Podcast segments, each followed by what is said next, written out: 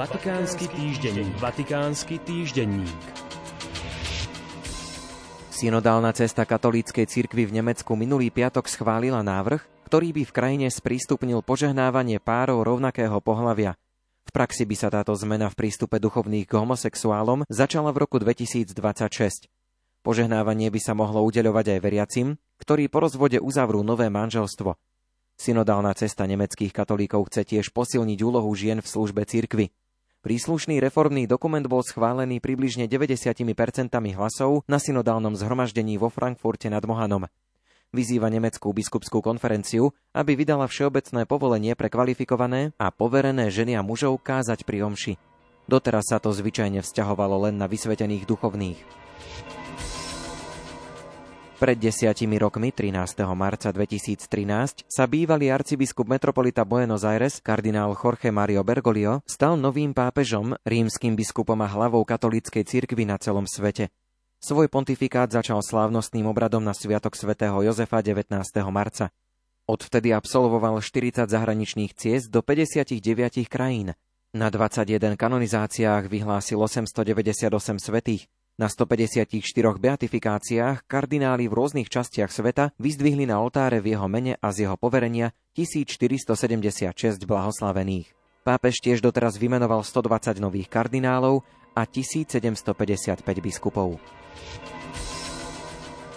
Byť podnetom pre obnovenú výchovnú činnosť, vďaka ktorej by vo svete mohlo rásť univerzálne bratstvo.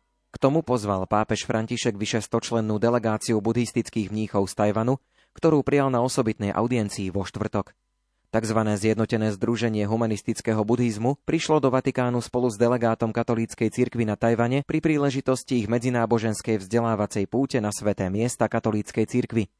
Svetý otec v tejto súvislosti povedal – Vaša návšteva, ktorú ste nazvali vzdelávacou púťou, je privilegovanou príležitosťou na rozvíjanie kultúry stretnutia, v ktorej na seba berieme riziko otvorenia sa druhým, pričom dôverujeme, že v nich objavíme priateľov, bratov a sestry a tak sa naučíme a objavíme viac o sebe.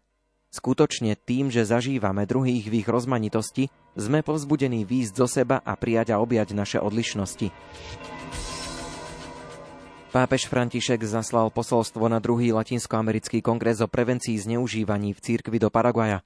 Kongres s názvom Chrániť, informovať a komunikovať kľúčové prvky efektívneho riešenia prípadov sexuálneho zneužívania organizovala od útorka do štvrtka v hlavnom meste Asuncion konferencia biskupov Paraguaja spolu s Pápežskou komisiou pre ochranu maloletých.